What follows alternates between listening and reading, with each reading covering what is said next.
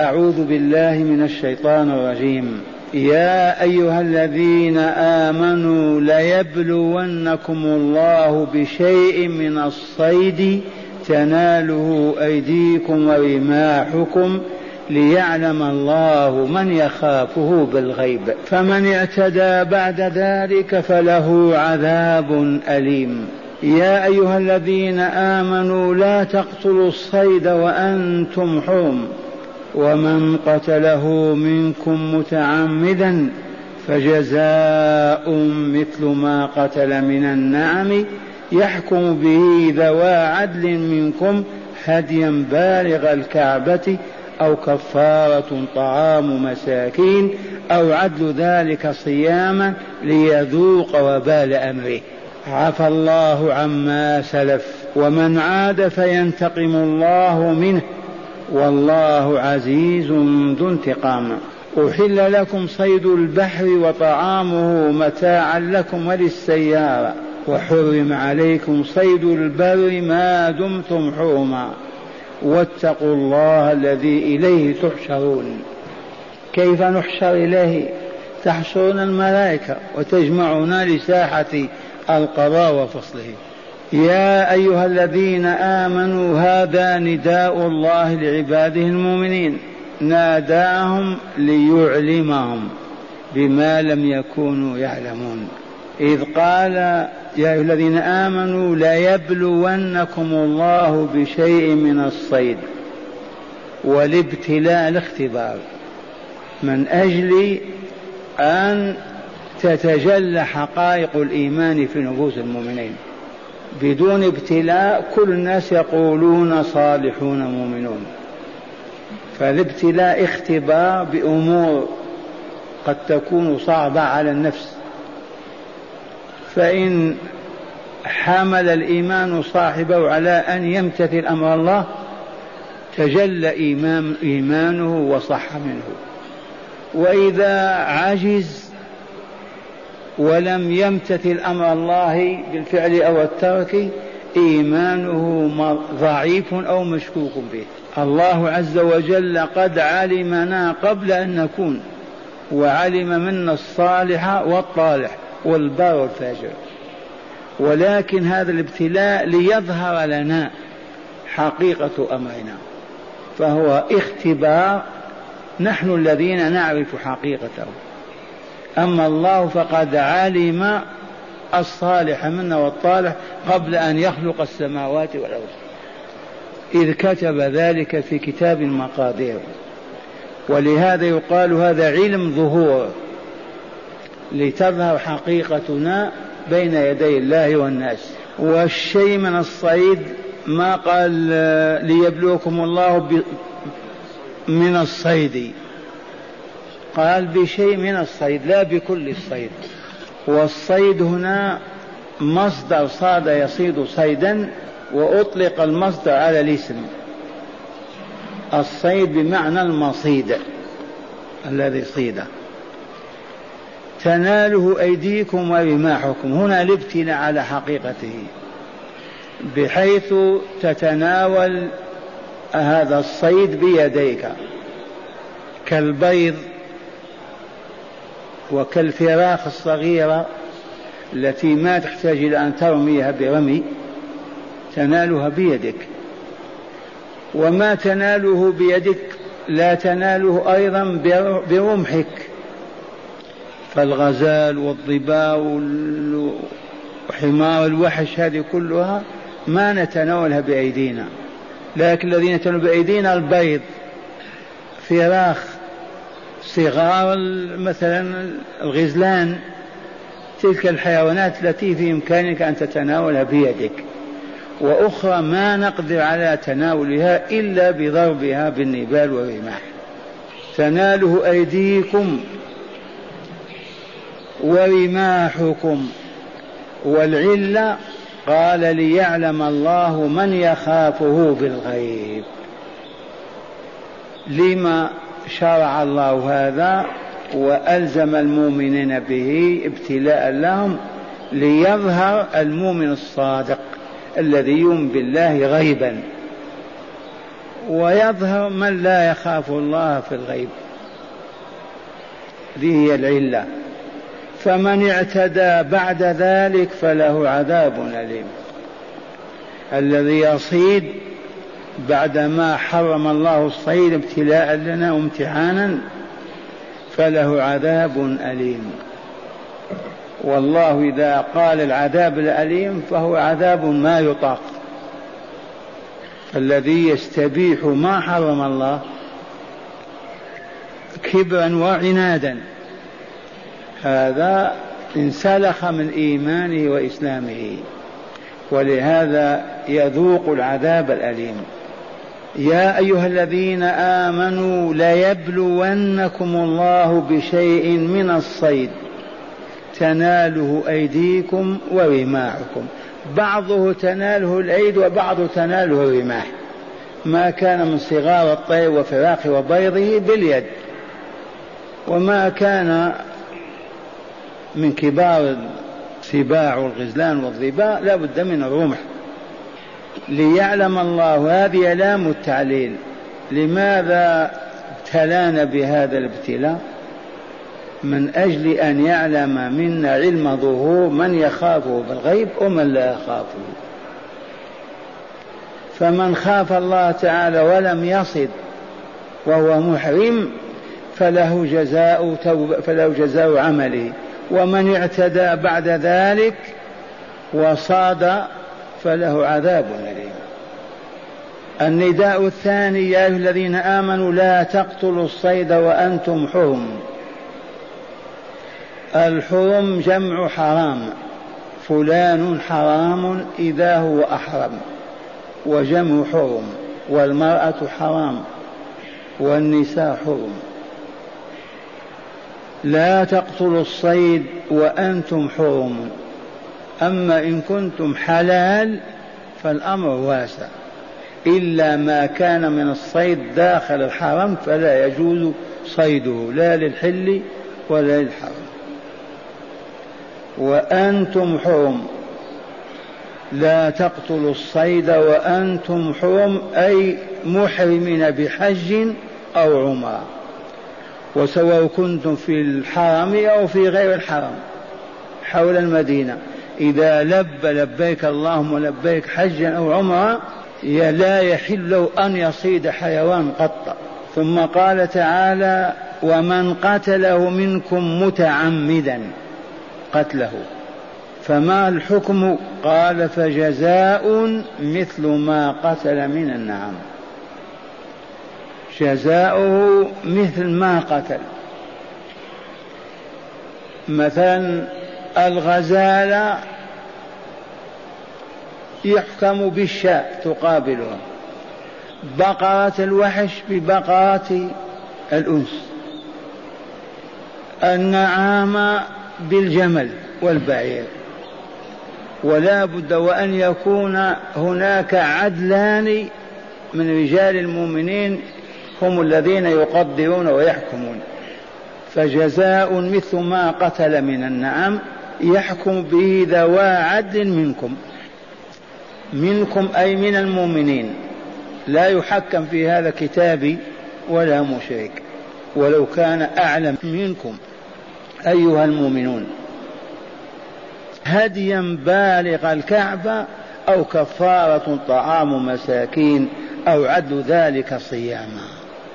مخيرون يحكم بذوى عدل منكم هديا بالغ الكعبة. الهدي ما يهدى إلى الحرم. كما قدمنا قد يكون بقرة قد يكون بعير قد يكون شاء. هذه الأبقار أو الأغنام أو الأبعرة تبعث إلى مكة. وإن كنا صدناها في طريقنا قبل مكة بكذا ألف بكذا ميل لا بد وأن تساق إلى الحرم. ولا يصح أن تذبح أو تعطى في غير الحرم. لأن رب البيت هو الذي أراد أن يكرم أهله. هديا بالغ الكعبة. أو كفارة طعام مساكين. إذا ما يحصل على البعير على البعير ولا البقرة ولا الشاة يقدر هذا البعير بكم؟ ألف ريال تشترى طعاما. والأفضل للطعام أيضا أن يساق إلى مكة. أو لا. أو عدل ذلك فإن عجز يقدر الطعام كم صاع ويصوم على كل صاع يومين. نصف صاع لكل يوم. بهذا التخيير ولنستمع هديا بالغ الكعبة أو كفارة طعام مساكين أو عدل ما يعدل ذلك صياما. كل نصف صاع يصوم عنه يوم. وإذا تجاوز الستين يوما أكثر أهل العلم أنه يعفى عنه. يصوم ستين يوما أكثر من ستين لأن الكفارات ستون يوما في الظهار وفي الصيام وفي غير ذلك. وقوله ليذوق وبال أمره أي كلفه الله عز وجل بما يكفر ذنبه من أجل أن يذوق وبال أمره أي ثقل أمره لأنه محرم والمحرم مشغول بذكر الله وبعبادة الله فيشتغل بالصيد ويطارده ويأخذه فهذا أمر لا يطاق. فلهذا شرع الله لهم هذا الحكم الثقيل. ليذوقوا وبال أمرهم المحرم في الحقيقة كالذي دخل في صلاته. وإن كان يأكل أو يشرب للضرورة لكن كونه يضحك ويلهو ويلعب ويصيد فهذا يتنافى مع الإحرام. أبدا. ليذوق وبال أمره. ثم قال تعالى عفى الله عما سلف. الذي فعلتموه قبل هذه الآية معفو عنكم. عفى الله عما مضى. كما عفى عن ممن شربوا الخمر قبل أن تحرم كذلك هؤلاء أعلن عن عفو عنهم. عفى الله عما سلف. ومن عاد فينتقم الله منه. والله عزيز انتقام. هنا اختلف أهل العلم الجمهور على أنه كلما عاد عليه الكفارة ولو عشرين مرة. ومنهم من يقول الآية تقول من عاد ركب رأسه وتعمد لا تؤخذ منه كفارة. هذا يترك لله ينكل به ويعذب به. لقوله ومن عاد فينتقم الله منه. يتركونه لانتقام الله. ومنهم من يقول يؤدي الواجب في هذه الكفارة وأمره إلى الله. وهذا أقرب إلى توبته. وإلا شجعناه يصبح يصيد الليل والنهار.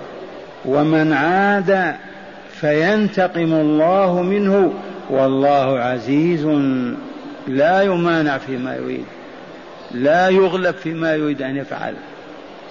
حكيم في انتقامه وفي نفعه وضره والآية الأخيرة يقول تعالى أحل لكم صيد البحر وطعامه متاعا لكم وللسيارة. أعلن تعالى لعباده المؤمنين أنه أحل لهم صيد البحر. فالذي يركب السفينة ويحرم من رابغ ويأتي به إلى منى جدة له أن يصيد وهو راكب البحر. أحل لكم صيد البحر. وطعام البحر السمك والحوت وغير ذلك. والجمهور وهو الحق أن ميتة البحر حلال. بدليل العنبر الذي أخذه الصحابة وجاءوا باللحم للرسول وأكل منه. لكن إذا كان لحم مستقدر حيوان كذا ما هو بلازم. لكن إذا كان سمك وحوت ميت على الشاطئ حلال بلا خلاف. أحل لكم صيد البحر وطعامه متاعا لكم وللسيارة للمقيمين وللمسافرين على حد سواء. هذا امتنان من الله عز وجل على عباده المؤمنين. أحل لكم. من يحلل أو يحرم؟ الله عز وجل. لكم صيد البحر ما يصاد من البحار. أنواع الأسماك على اختلافها وحيوانات البحر. وطعامه ما يلقيه من الحيوانات ميت. متاعا لكم تتمتعون به لكم وللسيارة. أي المسافرين السائرين في الأرض. وحرم عليكم صيد البر ما دمتم حرما. وحرم علينا صيد البر ما دمنا حرما فإذا تحللنا وانهينا العمر أو الحج الصيد حلال. وحرم عليكم صيد البر ما دمتم حرما فإذا تحللتم بانتهاء العبادة فصيدوا إن شئتم. لكن كانوا يعيشون على الصيد. وكانت أقواتهم وأرزاقهم قليلة جدا. فأكثرهم يعيش على ما يصيد ما كان إسماعيل يترك هاجر في الكعبة ويغيب كذا يوم يأتي بغزال وإلى بظبي أما أن نصيد لله فقط والعبث هذا غير صالح.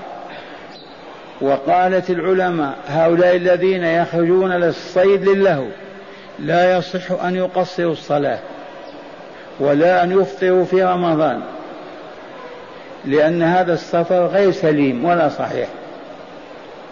أما إذا كانوا يصطادون للقوت للعيش فلا بأس. أذن الله تعالى فيه بقوله أحل لكم صيد البحر ما دمتم حرما. وحرم عليكم صيد البر ما دمتم حرما. فإن حللتم فهو حلال. واتقوا الله الذي إليه تحشرون. واتقوا الله في هذه الأوامر والنواهي. لا نسمعها ونهملها ولا نبالي بها. اتقوا الله خافوه ومن خوفه ألا نخرج عن طاعته فيما أمر أو فيما نهى أو فيما أذن وأباح. فنحرم ما حل الله. وقوله الذي إليه تحشرون تأكيد لهذا الأمر. خاف الذي سوف ترجع إليه وتقف بين يديه. طال الزمان أو قصر الآن نستمع إلى الشرح من الكتاب. يقول ينادي الرب تبارك وتعالى عباده المؤمنين. يا أيها الذين آمنوا ناداهم وإلا لا؟ ليعلمهم مؤكدا أو ليعلمهم مؤكدا خبره بأنه يبلوهم اختبارا لهم ليظهر المطيع من العاصي. فلولا هذه التكاليف كيف نعرف البار من الفاجر أو الصالح من الفاسد أو المؤمن من غيره؟ كل التكاليف ابتلاء وإن كانت نتائجها معروفة. العمل بها يزكي النفس ويؤهل لدار السلام وهجر وترك والكفر بها يخبط النفس ويؤدي بصاحبه إلى دار البوار والهلاك. فقال يا أيها الذين آمنوا ليبلونكم الله بشيء من الصيد تناله أيديكم ورماحكم ليعلم ليعلم الله من يخافه بالغيب ومن لا يخافه. ينفضح الأمر. ما إن نزلت هذه الآية حتى تجلى المؤمن من الكافر والمؤمن من المنافق. فحرم عليهم تعالى الصيد وهم حرم ثم ابتلاهم بوجوده بين أيديهم بحيث تنال أيديهم ورماحهم بكل يسر وسهولة.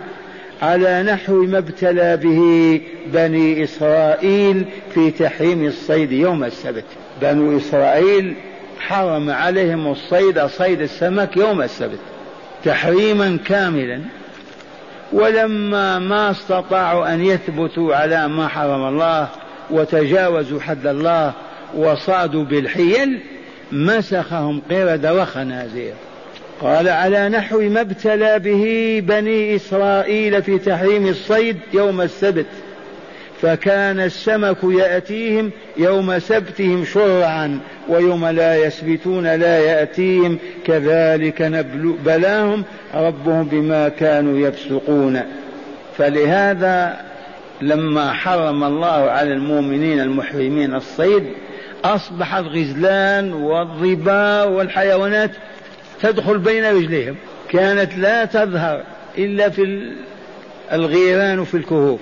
لما حرم الله هذا أصبحت تجري أمامهم. ابتلاء. أما قال ليبلوكم ليبتليكم. فبنو إسرائيل امتحنهم بترك الصيد يوم السبت.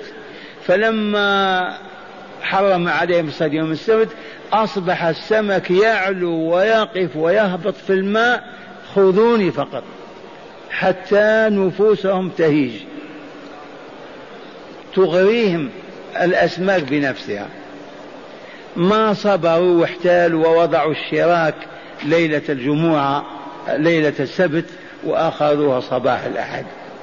احتالوا على شرع الله عز وجل فقد فمسخ الله منهم قردة وخنازير. والحمد لله نحن ابتلانا بشيء بسيط. أولا في حال الإحرام فقط والآن إحرامنا كله ساعات. أما هم فحياتهم متوقفة على السمك وأكثر معاشهم. فلما أراد أن يبتليهم ويختبرهم ومنعهم من الصيد يوم السبت أصبح السبت يوم السبت يظهر السمك فيه بصورة عجب. على سطح الماء إغراء لهم.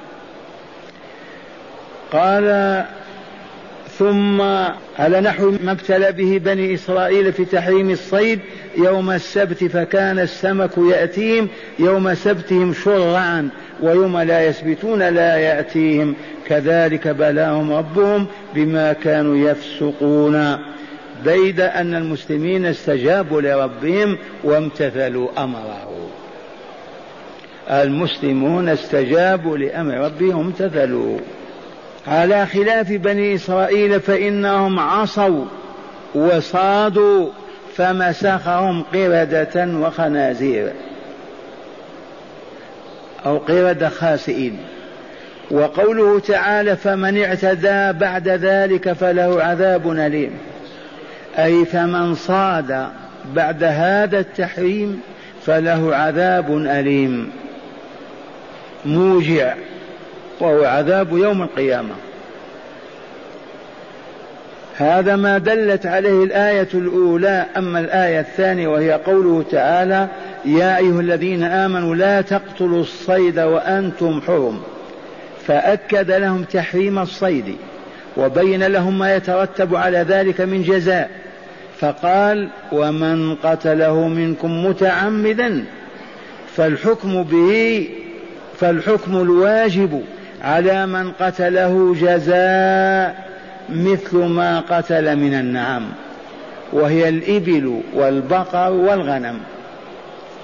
يحكم به ذوى عدل منكم فالعدلان ينظران إلى الصيد وما يشبه من النعم. النعم هي الإبل والبقر والغنم.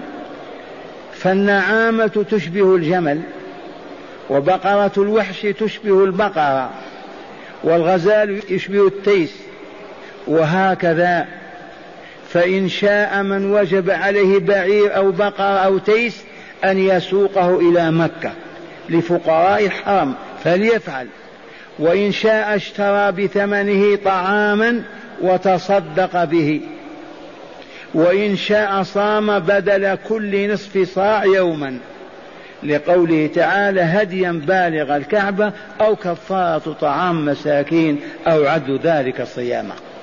قال وقوله تعالى ليذوق وبال أمره أي ثقل جزاء مخالفته.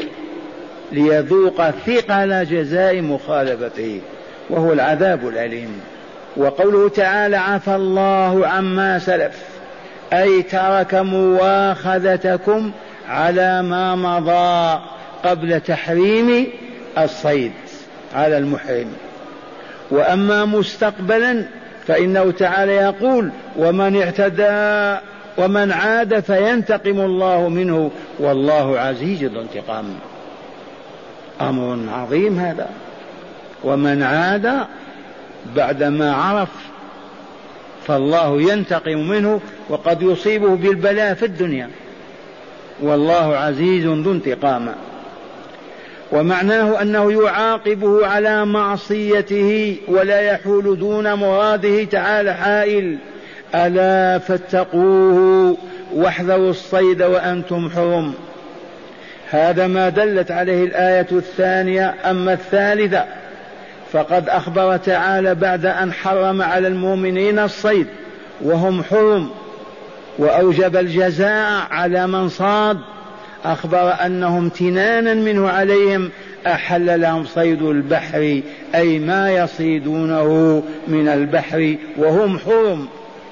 كما أحل لهم طعامه وهو ما يقذفه البحر من حيوانات ميتة على ساحله. والرسول يقول في البحر الحل الطهور ماؤه الحل ميتته. وقوله متاعا لكم وللسيارة وهم المسافرون يتزودون به في سفرهم ويحرم عليهم صيد البر ما داموا حرما وأمرهم بتقواه اي بالخوف من عقوبته فيلتزموا طاعته بفعل ما أوجب وترك ما حرم. وذكرهم بحشرهم جميعا إليه يوم القيامة للحساب والجزاء. فقال تعالى واتقوا الله الذي إليه تحشرون. هيا مع هداية الآيات ونسترجع ما علمناه. اولا ابتلاء الله تعالى لأصحاب رسول الله صلى الله عليه وسلم بالحديبية بكثرة الصيد بين أيديهم. سنة ستة الحديبية كانوا في حاجة إلى الصيد. خرجوا معتمرين فانقلب خروجهم إلى حرب. تبهتم وابتلاهم فحرم عليهم الصيد. فكانت الظبا وكانت الأرانب والحيوانات تدور بين أيديهم وأرجلهم. وصبروا وثبتوا. قال بكثرة الصيد بين أيديهم وحرم عليهم صيده. فامتثلوا أمر الله تعالى ولم يصيدوا فكانوا خيرا من بني إسرائيل وأفضل منهم على عهد أنبيائهم. إي والله. ما ننسى لو أن رجلا أو امرأة صاد لنفسه وهو حلال وقدم لك هل تأكل أو لا تأكل؟ الجواب يحل لك أن تأكل. أما إذا صاده من أجلك فلا يحل لك أن تأكله. كالذي تقول أنا لا أصيد لكن تشير إلى اضرب اضرب الغزال عندك. فهذا لا يحل أكله لأنك ساعدت على صيده. فقط إذا صاد الصائد ولا يريدك ولا يريد أن يعطيك. لكن لما حصل عليه طلبت منه طعاما أو وجدته بين يديه يحل لك أن تأكل لأنه ما صاد وهو محرم ولا صاده من أجلك. ثانيا تحريم الصيد على المحرم إلا صيد البحر فإنه مباح. يصيد كما شاء فإنه مباح. ثالثا بيان جزاء من صاد وهو محرم. وأنه جزاء مثل ما قتل من النعم. لا بد من عدلين في القضية. حتى ولو عرفنا أصحاب الرسول حكموا بكذا وكذا لا بد من عدلين في قضيتك. غفلت أو استهواك الشيطان فصدت حيوانا لا بد وأن تقدم قضيتك لاثنين من عدول المؤمنين وهما يحكمان بما يعلمان. وقد عرفنا أن بقر الوحش ببقر الإنس. النعام بالإبل الغزال والظباء بالتيس من الماعز إلا الحمام حمام الحرم الحمامة بشاء. سمعتم هذه؟ العقبان والطيور الأخرى تقدر بقيمتها. إلا الحمام الحمامة بشاء. حمام الحرم هذا.